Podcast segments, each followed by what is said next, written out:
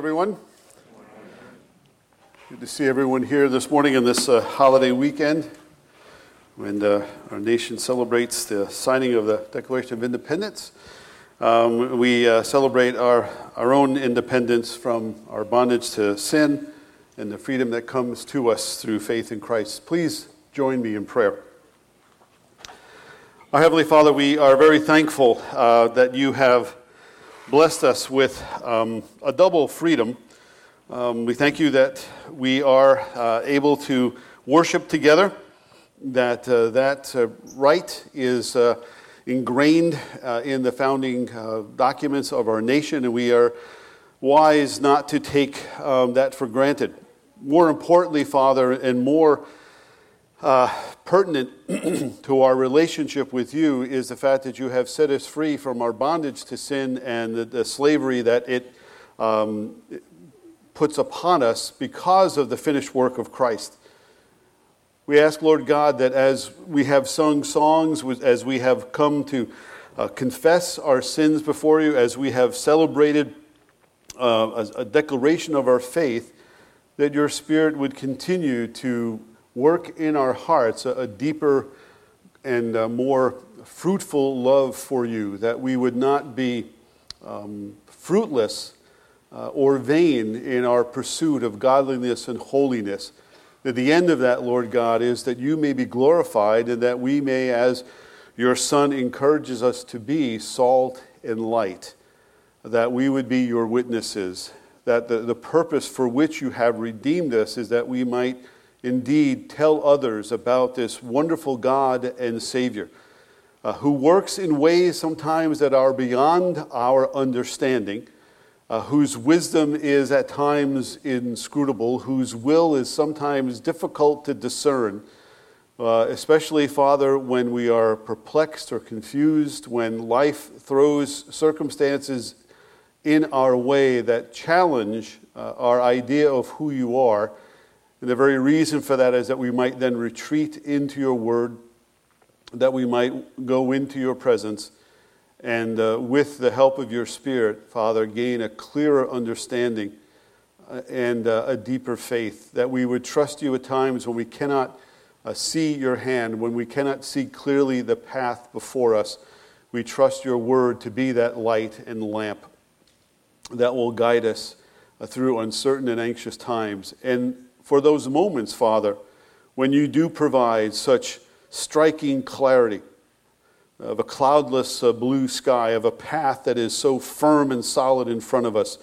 We rejoice in that, and we give you thanks that there is the ability that you have given to us with the help of your Spirit to know for certain how we ought to think, how we ought to behave, what we ought to do.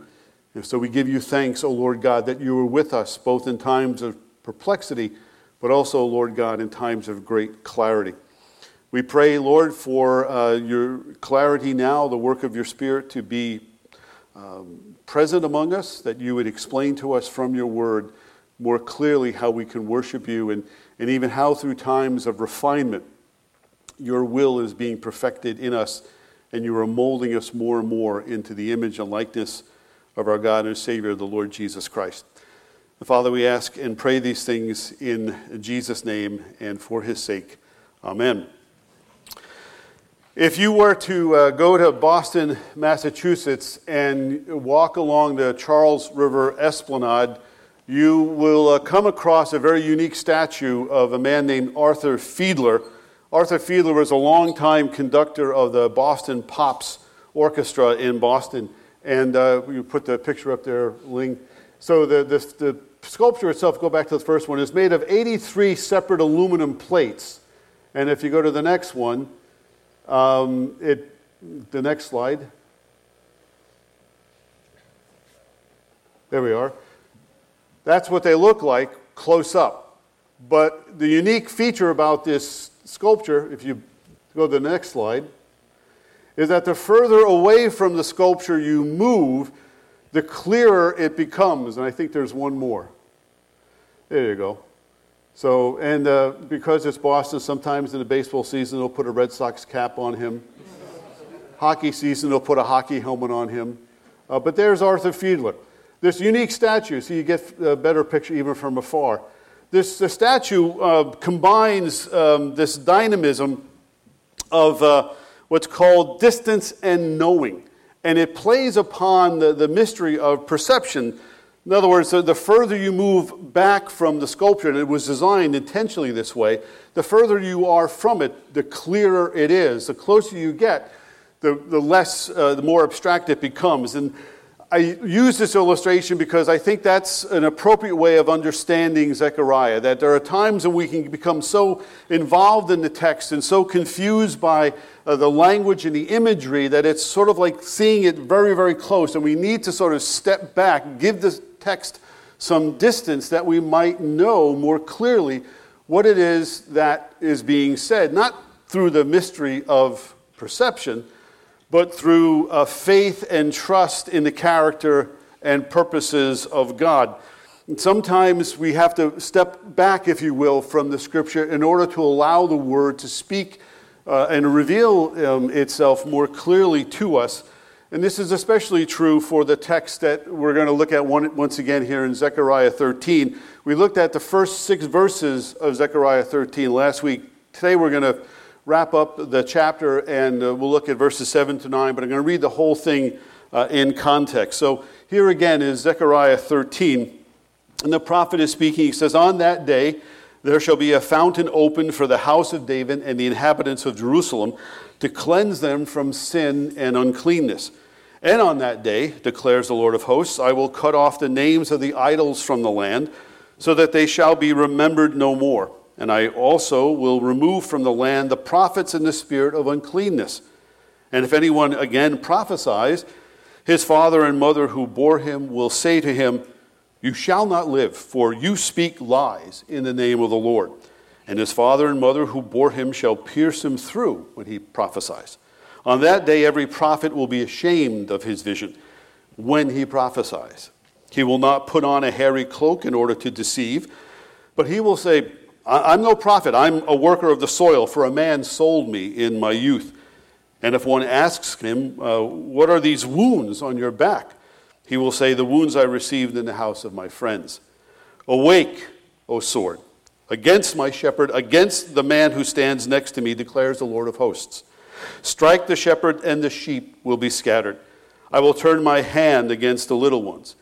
In the whole land, declares the Lord, two thirds shall be cut off and perish, and one third shall be left alive. And I will put this third into the fire and refine them as one refines silver, and test them as gold is tested. They will call upon my name, and I will answer them. I will say, They are my people, and they will say, The Lord is my God. Now, Zechariah 13, in following Zechariah 12, begins with this theme this message that God will cleanse the house of David, He'll cleanse the inhabitants of Jerusalem from sin and uncleanness. He will cut off the names of the idols uh, so that they'll no longer be remembered. He will put an end uh, to the false prophets and false teaching that they promulgate. Uh, and all signs at this point, when we get to the end of verse 6 in uh, Zechariah 13, all signs seem to point to God preparing the land and the people for some great spiritual awakening that finally, having returned the exiles to their homeland, having cleared, if you will, their hearts of the debris of sin and uncleanness, now he's going to send his great spirit of revival. And then suddenly we come to verses 7 through 9. And all the hope uh, that was ignited by what was said in Zechariah 12 all of the, uh, the promise of revival, it seems to be hinted at very strongly in the first half of Zechariah 13. They appear to have be, uh, just evaporate in a cloud of confusion and, and despair. However, that's only if we are so close to the text as we would be to that sculpture of Arthur Fiedler. That's one way of seeing it. But if we step back and apply the principle of distance and knowing by stepping back, if you will, from the text. The character and purposes of God here become more and more clear, as does the, the big idea, which is sometimes God does the unexpected in order to bring us back into relationship with Him. That He does what we do not expect so that He can restore that which we have lost. He does what we, we don't expect so that He can bring us back into relationship with Him. And He does three unexpected things in these verses, does God. He strikes down His shepherd. He scatters the sheep, two thirds of which we're told will perish, while one third is left alive. And then the third that's left alive, he says, he will refine and he will test until they call upon his name. So God does the unexpected in order to bring us back into relationship with Him. He does three unexpected things. He strikes down His shepherd, He scatters the sheep, two thirds are cut off and perish, one third remains. They're refined and tested, so they'll come out like gold and will call upon His name. And then uh, he, uh, he does this to, in a sense, restore our relationship with Him. So let's look at how this breaks down. So, verse 7 we're told that the shepherd is struck down. Um, the Lord speaks here and says, Awake, O sword, against my shepherd. Uh, the sword obviously symbolizes some form of judgment. If you go back to the first book of the Bible, go back to Genesis, Genesis 3, after uh, God casts out from the Garden of Eden Adam and Eve, we're told that he placed, uh, there are two cherubim that were placed on guard and then there was a flaming sword that guarded the way to the tree of life. So anyone who wanted to access the tree of life had to go undergo that sword of judgment. Jeremiah 50 records the fact that when the prophet speaks, he talks about a sword against the various nations that were uh, plundering uh, Israel. So the sword here represents judgment. The fact that God speaks to it tells us that somehow the sword represents either a person or some kind of governing authority. And that's important, that's interesting to know, but the, the truly important thing uh, in this text is not so much the identity of the, uh, the sword, but who is the shepherd? And what did the shepherd do such that it required God to strike him down with the sword? So it might be important to know who the sword is, but the really important questions are who's the shepherd? And what did he do such that God would strike him down? And in context, most uh, historians will say, well, in the immediate sense, the, the shepherd that's talked about here would be our old friend Zerubbabel, who is the, the governor, the, the leader of the uh, exiles that have returned. But again, you place the principle of distance and knowing. You come to the New Testament, you fast forward about 500 years, and you come specifically to the Gospels of Mark and Matthew, we read part of this text already. And I say that in order. I say Mark and Matthew because Mark is believed to be the first Gospel. You find these words written by Mark in Mark 14. We read a version of this already in Matthew 26. When they had sung a hymn, they went out to the Mount of Olives. And Jesus said to them, You will all fall away, for it is written, I will strike the shepherd, and the sheep will be scattered. But after I am raised up, I will go before you to Galilee. And then Matthew essentially says the, the same thing uh, in Matthew 26, 30 to 32. You'll all fall away because of me this night. For it is written, I will strike the shepherd, and the sheep of the flock will be scattered. But after I am raised up, I will go before you to Galilee. So here's our answer. In a larger sense, in a grand, grander sense of the text, the answer to the question, who is the shepherd? The shepherd is Jesus Christ. This, is, this comports well with Jesus' own self identification. Remember, in uh, the Gospel of John, John 10, verse 11, Jesus refers to himself as the Good Shepherd. The Good Shepherd, he says, knows his sheep. He lays down his life for the sheep. So, who is the shepherd? The shepherd is Jesus. The second question then becomes important. What did the shepherd do to deserve to be struck down, and why did God strike him down?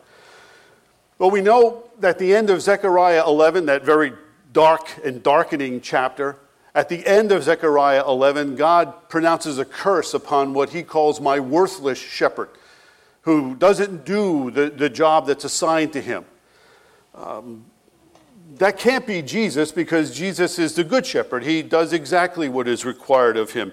Jesus did not desert his flock, but he laid down his life for his flock.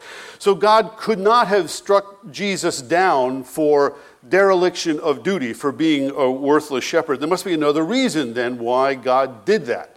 And one place to find that reason, again, Scripture interpreting Scripture, allowing uh, the Word to speak for itself in its own defense and its own explanation we go to the, the prophet Isaiah in Isaiah 53, a very famous passage where the prophet, this is written 700 years before Jesus appears on the scene. The prophet says, speaking of the, the servant of God, which we then will know is Jesus Christ, he says, He was pierced for our transgressions, He was crushed for our iniquities. Upon Him was the chastisement that brought us peace, and with His wounds we are healed. We, all we like sheep have gone astray. We have turned everyone to his own way, and the Lord has laid on him the iniquity of us all. So now we have the answer to our second question. Why did God strike the shepherd? Not for anything wrong that the shepherd did. The shepherd is struck down because of the misdeeds, the sin, the disobedience, the rebellion of the sheep. So the sheep sin, but it's the shepherd who pays the price. And according to what Isaiah says here, and according to the New Testament as well, uh, the shepherd is struck down as our substitute. And this is really is the heart of the gospel, is it not? Jesus dying in our place for our sins, for our salvation. His death is the atoning sacrifice for sins. His death brings us peace with God instead of a never ending hostility. His death brings us forgiveness instead of a, a future condemnation. His death brings us everlasting life instead of an everlasting life with God instead of an everlasting punishment apart from God you have in this sense to the, the people of Zechariah's day a clear message that no matter what human leader rises to power, no matter what human leader they invest their hope and dream in, that human leader is not going to be their savior because they are human and they are sinful and they are fallible. We have that same lesson today. In, in light of the most recent Supreme Court ruling, you have seen and heard a lot of people talking about we need this kind of leader, we need this kind of law, we need this kind of rule. And it goes back and forth because there is no human leader, there is no human law that is going to lead us to utopia. If it were, then communism would never have failed. So we have this sense in which we have to look beyond the leaders that God gives us on a human level to one who is ultimately not of this earth, but is still from the dust of this earth, who is the Lord Jesus Christ. And so he dies in our place because we cannot reform ourselves, we cannot save ourselves, we cannot do good in and of ourselves. There has to be this substitute who stands in our place, and that is this shepherd. He does stand in our place before God. He suffers the punishment that is due us, and now he stands before God in the eternal presence of the Almighty as our eternal representative. A continual and eternal reminder to God the Father and God the Spirit that he has paid the full and awful penalty for our sin. Remember, our first representative, our federal head, if you will, is Adam. Adam in the Garden of Eden was a, a covenant breaking rebel. Jesus comes as the second Adam, the God man. He is the opposite of the first Adam. He's the covenant keeping, perfectly obedient Son of God. And it's his perfect obedience is necessary because we needed one who could fill the law perfectly, keep it, he needed to be God because only God could endure the wrath of God on our behalf. He carries our sins to the cross, where he suffers the wrath of God in our place. He dies for the sin of the sheep. So there's this hope that Israel has in a temporal sense that God will give us leaders who will govern and lead us, because we need that. but we are not to invest an eternal, everlasting hope in them. That's why Paul says in Timothy pray for your leaders, pray for those in political authority, because they are fallible, weak human beings just as we, and they need to be upheld by prayer. But we have in Christ one who prays for us one who, even in the garden on the night that he's betrayed, facing the death that he will face in the cross, he is praying for us. You go to John 17 and read that high priestly prayer. And Jesus' concern is not about himself ultimately, but it's for the sheep that he will leave behind. It is for those of us that he is most concerned because he knows that he is going to be struck down. And he knows how much we invest, how much passion we invest in our leaders. We idolize some of them, we immortalize others. So you have a statue of Arthur Fiedler and a, a, who's a symphony conductor compared to the timeline of history. And yet, important people we memorialize.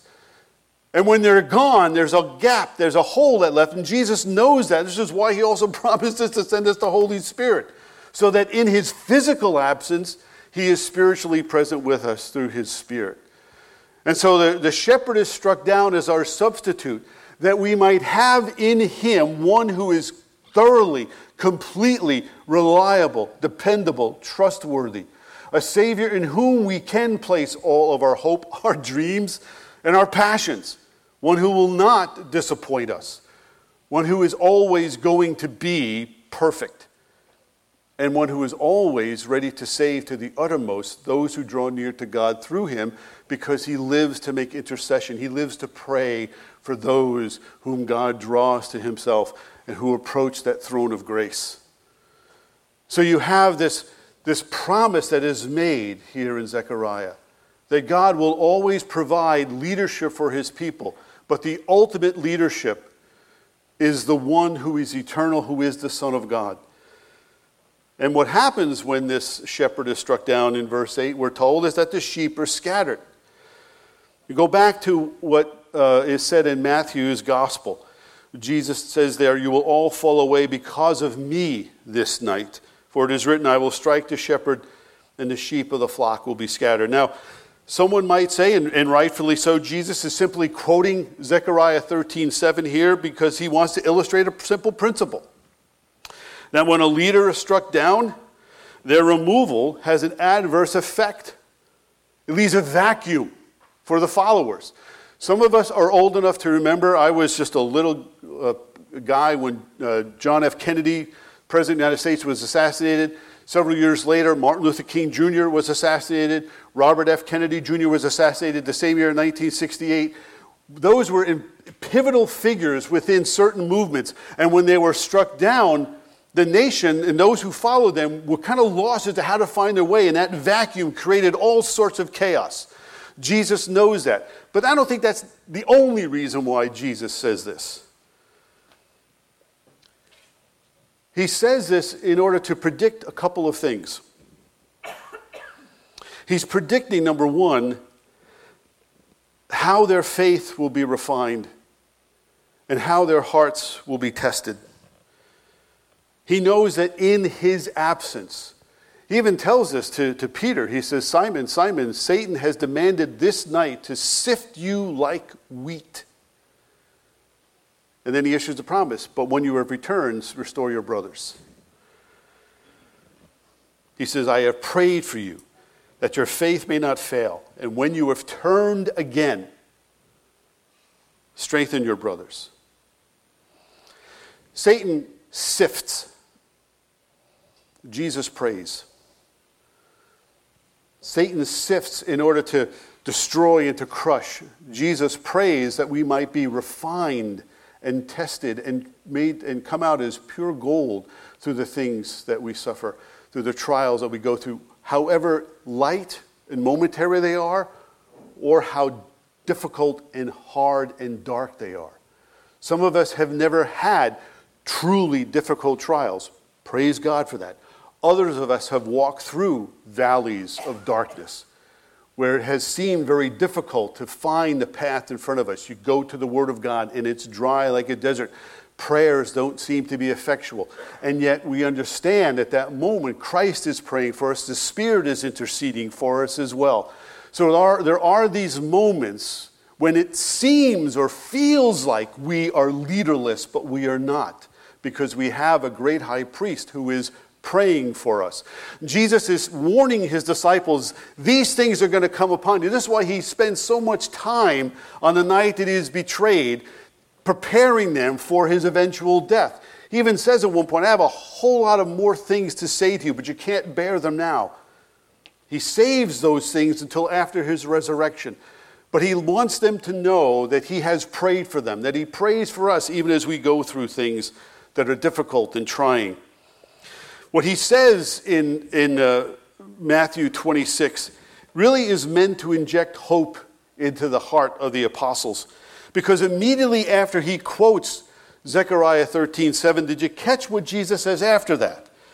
So I will strike the shepherd, and the sheep of the flock will be scattered. And then he says, But after I am raised up, I will go before you to Galilee. He's saying two things there.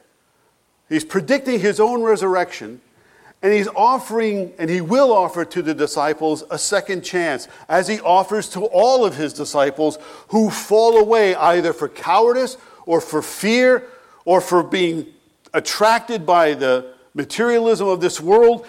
We sometimes go out that way, like the hymn we sang, prone to wander, Lord, I feel it, and then he brings us back.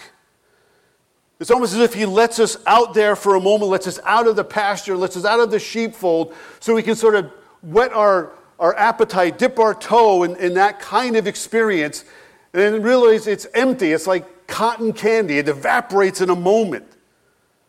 The, the joy and the peace and even the prosperity or even the health that it offers is light and momentary. It's ineffectual.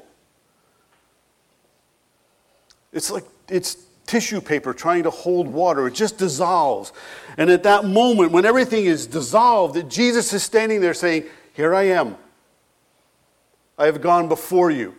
Matter of fact, I was even with you while you were out there on your own trying to figure out what was more worth your time than I. So, so by saying, I'll go before you to Galilee, he's giving these apostles a second chance. They may desert him, but he will not desert them. Remember, he's the good shepherd. He knows his own, and his own know him. And those whom Jesus knows, he will never, no, never, no, never forsake. He will leave the 99 and he will go in search of the one that is lost.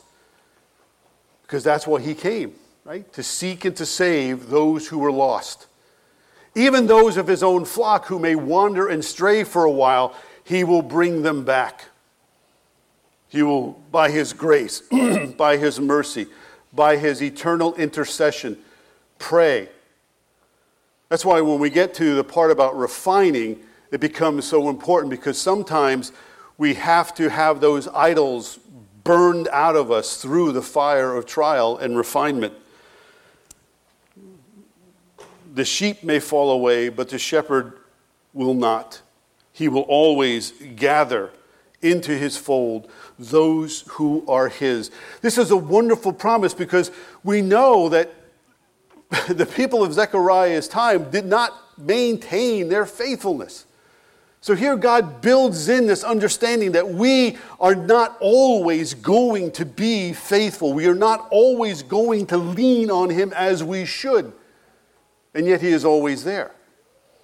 Yet He is always drawing us, drawing us, drawing us, pulling us more and more near to Himself. John Calvin uh, captures uh, the, the prophetic power of Jesus' words. But when I am raised up, I will go before you, Galilee. He says here, Christ is not simply saying he will rise again, but declares he will be their leader and will take them up again as companions. I think some of us sometimes, when we have gone our way, when we've let our hair get a little long, when we've allowed our minds to wander and our bodies to do things that we would not otherwise want them to do under the influence of His Holy Spirit, we feel, oh, I've, I've, overstepped, I've gone too far, I've done that thing that God will never forgive. And here Jesus says, no. You can't get any further from Him than what Peter does on the night that he's betrayed and deny Him, not once, not twice, but three times. And at the end of John's Gospel, what does Jesus do? He restores Peter by asking him, not once, not twice, but three times Peter, do you love me? Do you love me more than these? Peter, do you love me? And by the third time, Peter is, is, a, is a broken and changed man. He says, Lord, you, you know that I love you. And sometimes I think Jesus brings that to the moment when we have, in a sense, lost our minds and have chased after the, the temporary and ephemeral things of this world. And Jesus corners us, as he does Peter, nicely, gently, sometimes not so gently. But he asks, Do you love me? More than these. More than the 401k, more than the nice house, more than the idealized vision of what you had for your life, more than your spouse, more than your future spouse if you're single, more than your children. Do you love me more than these? Do you love me more than your self image? Do you love me more than your integrity? And they ask those questions not to condemn, not to convict, but so that all of those things will be put in their proper perspective because once we learn that He is the thing to love, He is the one to love above all else, all those other things fall in line in order of priority. He's the topmost, if He's the uttermost thing that we love, Everything else falls into line. Remember, when Jesus was struck down, the apostles turned coward and ran, but then came Pentecost, and the Spirit filled them, and they became lambs that roared. And they proclaimed to everyone not only is he risen, but he is active in the world through the preaching of his word, through the proclamation of his people. But we still have to deal with a very hard word in this text. How do we make sense of that line? Two thirds will be cut off and perish, and one third shall be left alive. Most scholars will, will say, and I think rightly so, that this prophecy of Zechariah was fulfilled as a result of the rejection of Jesus by his own people. John mentions this in John chapter 1, right? He came to his own, and his own did not receive him, but as many as did, right? So those who did not receive him would fall into the two thirds category. Those who did would fall into the one third. And it would, it would seem, too, that historically Rome uh, uh sacks Jerusalem in 70 AD. We don't know how many numbers of people two thirds refers to. But certainly, the destruction of Jerusalem by Rome in 70 AD is a pivotal moment in fulfilling this prophecy of, of Zechariah. And so, if this is what verse 8 means, the point is while two thirds will be cut off and perish for rejecting the Messiah there in Israel, God also promises to preserve for himself a remnant, a third. Similar numbers are used in Ezekiel's prophecy as well. You also remember uh, when Elijah has his confrontation with the prophets of Baal in 1 Kings 18, and he's despairing. He's had this great victory. The prophets of Baal have been destroyed, and he runs for his life, and he's in a cave, and he's just thinking, I'm it. I'm the only one left. I'm the only faithful one in all of Israel. And he just has a, a bit of a, a pity party for himself, which is what we all can do at times if we're honest. Right? We look at ourselves, we look at the world around say, oh boy, oh boy, and what does God tell him? Oh, Elijah, there are 7,000 who have not bowed the knee to Baal. There's a remnant. We're part of that remnant. God promises that there will be a remnant who will worship him in spirit and in truth. That he will be their leader. He will be our shepherd. That he will lead us to, to good pasture. This remnant of Jews in Israel is expanded in the New Testament to include both Jew and Gentile. Remember in, in John's Gospel, again, this 10th chapter of John's Gospel, Jesus is talking about himself as a good shepherd. He talks there about sheep, other sheep that are not of this fold, meaning other sheep that are not of the, the nation of Israel. Well, those are the Gentiles. That's you and I, who were not raised in a, a, Jewish home or have a Jewish background, but we are outside, if you will, of the covenants of Israel, but we are brought into that covenant through the work of Christ. As a matter of fact, in, in Galatians 6.16, when Paul is writing to a Gentile church that believes in Jesus, he refers to the church as the Israel of God. And then again in, in Romans 11, 25 and 26, Paul says that although a partial hardening has come upon Israel, there is a time coming when we can expect large numbers of Jewish converts to Christianity. And some believe, and I think correctly so, that this is already happening, it has been ongoing throughout the life of the church. The church understands our mission is to preach the gospel to Jew and Gentile. Paul even says that at the beginning of Romans 1 I am under obligation to preach the gospel to those in Israel and those outside because all need to come under the saving umbrella of God's covenant of grace that is available through faith in Christ. One thing we do know is that God will always preserve a remnant of his people. We enjoy marvelous freedoms in our country to worship and to gather and we can do so in public. We could, we, not just a biblical right, it's a constitutional right. We have freedom of, we go out into a public place and we can worship. Now, people may get upset, they may say things at us, they may even throw things at us, but no authority is going to come and put us in jail. There are places in this world that if you do that in public, you are put in jail or worse.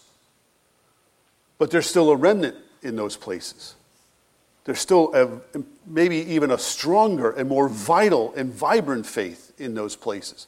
So God will never leave himself without a witness. The light may be dimming, if you will. The light of the gospel may be dimming in the west, but it is shining brightly in what's called the two thirds world. The southern hemisphere of our globe is exploding with Christians and Christianity, particularly the continent of Africa. We have friends who are missionaries in Latin America, and they're, they're just amazed at how God is growing. I have a, another friend who uh, was part of a mission organization and would make visits uh, periodically to Lebanon.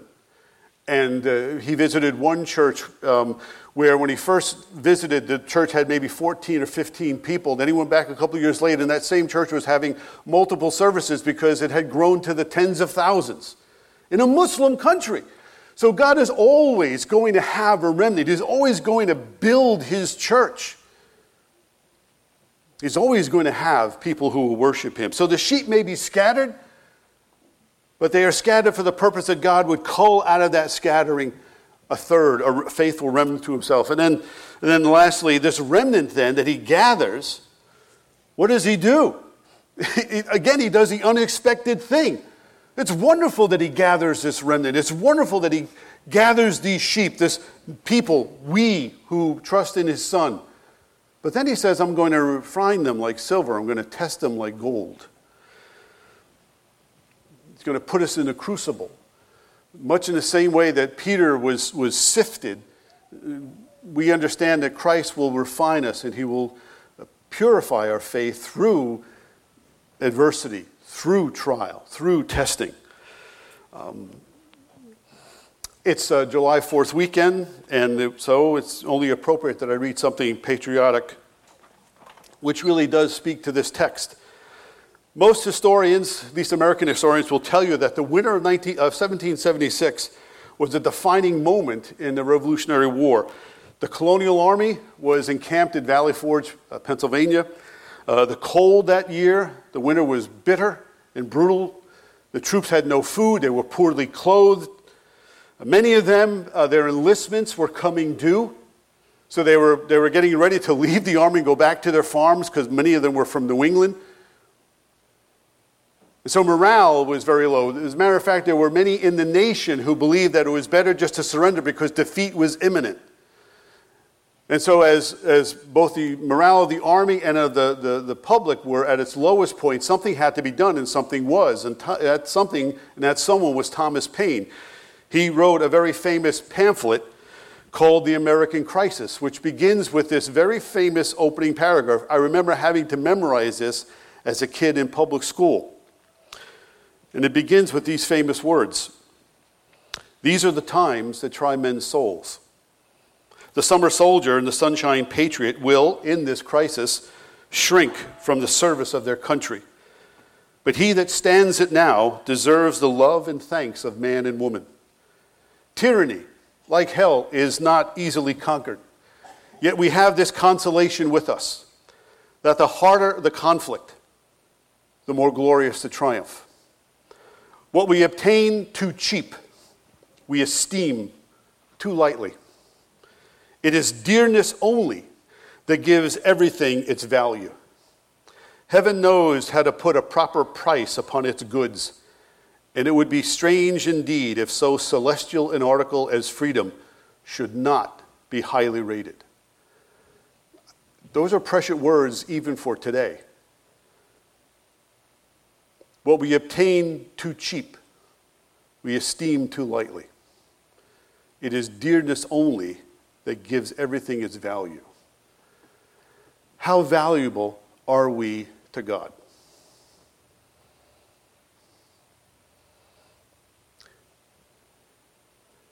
We are so valuable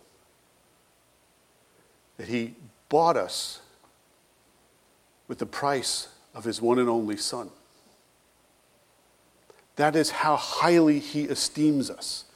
That is how highly he prizes our fellowship with us. That is how highly he prizes our love. That he would send his son to die for us. So when God puts us through the process of testing and refining, it is so that our love for him would be as passionate, as pure, as undefiled as is his love for us shown through his son. Heaven indeed knows how to put a proper price upon its goods, and it would be strange indeed if so celestial an article as freedom substitute freedom with salvation. It would be strange indeed if so celestial an article as salvation should not be highly rated. I think one of the reasons why God allows us to be tested is that we would begin to esteem not only our Savior, but the salvation that He brings to us. Because the summer soldier and the sunshine patriot, they run away at the first sign of trouble. But the soldier who stands, the disciple who stands his or her ground, endures adversity, puts up with light and momentary affliction, as Paul says, they are the ones who are most deserving of honor, respect, and gratitude. They are the ones who will stand before our Savior on Judgment Day and receive those words that anyone who follows Christ longs to hear. Well done, good and faithful servant. Enter into the joy of your master. The winter soldier, the winter disciple, does not run away because they truly believe that the harder the conflict, the more glorious the triumph. So, in a time of testing, the winter disciple does not shrink from service to our Savior, does not shrink from his obedience to our our Lord. God puts us in the crucible. He intends, He intends to prove our worthiness and strengthen our weakness. There was one of the more fundamental lessons I learned. Remember last week I shared about my experience in Ohio. One of the more fundamental experiences, one of the more fundamental lessons I learned about just trial in general is that God is not testing me to fail me. He is testing me to, that I will succeed. We tend to think right, that God tests us because He wants us to fail. But you think about it when we are in school, why do we take exams? Why are they necessary? They're necessary to show what we know and what we don't know. And testing and refining is exactly the same. It tests what we know. God is faithful. Christ is praying for me. He can sympathize with me in every weakness and temptation because he was tempted in all things as we are, yet without sin. In every temptation, God leaves a way of escape. And no temptation has come upon me such as common to humanity. These are the things I know. What I don't know necessarily is the way out of it. But even that I know because if I trust and put my whole heart in following Him and obeying Him, I can weather the trial. I can walk through that valley of darkness. Trials and testing allow us also. I, I, would get extremely, Jill can verify this, I probably still do. It's one of the things I'm, Lord is continuing to work on me. When you make a mistake, how do you respond? Do you call yourself names? Do you just think you're the worst person ever? And you, you like Peter, you call down curses. I gotta be so stupid. I so oh, you just. And I remember one time a, a, friend of mine pulled me aside and said, You know, you wouldn't be so angry with yourself if, if you did not have such a high opinion of yourself. We have a high opinion of ourselves. And trials and testing are meant to lower our opinion of ourselves, that God may instill in us a right view of who we are, to see ourselves in Him and to say, you know what, you're, you're human, you're going to make mistakes, so deal with it by trusting in me, trusting in my grace, my mercy, and forgiveness. We make a mistake, God doesn't say, that's it, you're done, you're out. Right? It's not like in baseball, three strikes, sit in the bench. Right? Strike out too many times, you're off the bench, you're off the team. You may strike out a lot. God says, we're going to work on that stance. We're going to work on your timing. We're going to work on your batter's eye. We're going to work on getting you more in tune with what's going on. Don't give up. I haven't given up on you. I'm not going to walk away. You may be a, a rebellious and truculent sheep, but I am a loving and patient Savior, and I will work with you. Because you're mine, and I love you. And I esteem you so highly, I gave my blood for you. I've breathed my spirit into you. I've put my spirit into you. Don't walk away. Let's walk together. Let's, you have my yoke. It's easy. My burden is gentle. I'm lowly of heart. Follow me. This is why he refines us, that we might see him more clearly. Because sometimes when you're in the crucible of trial, it's like looking at that statue of Arthur Fiedler. You're like this close to it, and you can't see anything. And finally, you've had to step back. Oh, I see what he's doing. A mentor of mine used to have a, a formula for how God brings about change. It's not infallible, but it does help. So there's pain plus time plus insight equals change pain plus time plus insight equals change. Understand, too, that Jesus is the ultimate winter soldier, that he endured the crucible of crucifixion because only he could defeat sin, only he could defeat hell itself. He endured the punishment that was rightly due ourselves. He went under the sword. You remember Genesis 3:24, I alluded to it earlier. There's a flaming sword in front of the tree of life. The only way to get access to that tree of life is to go under the sword. Christ entered into that punishment. He went under the sword that we would have access to that tree freely forever. God does the unexpected in order to restore us into relationship with Him. He strikes down His Son. He strikes down His Son because we have sinned. Because we have sinned, His Son has made it possible for us to have access to the Father. And that access allows Him, by His grace, to refine us that we might more and more reflect the image and likeness of His Son.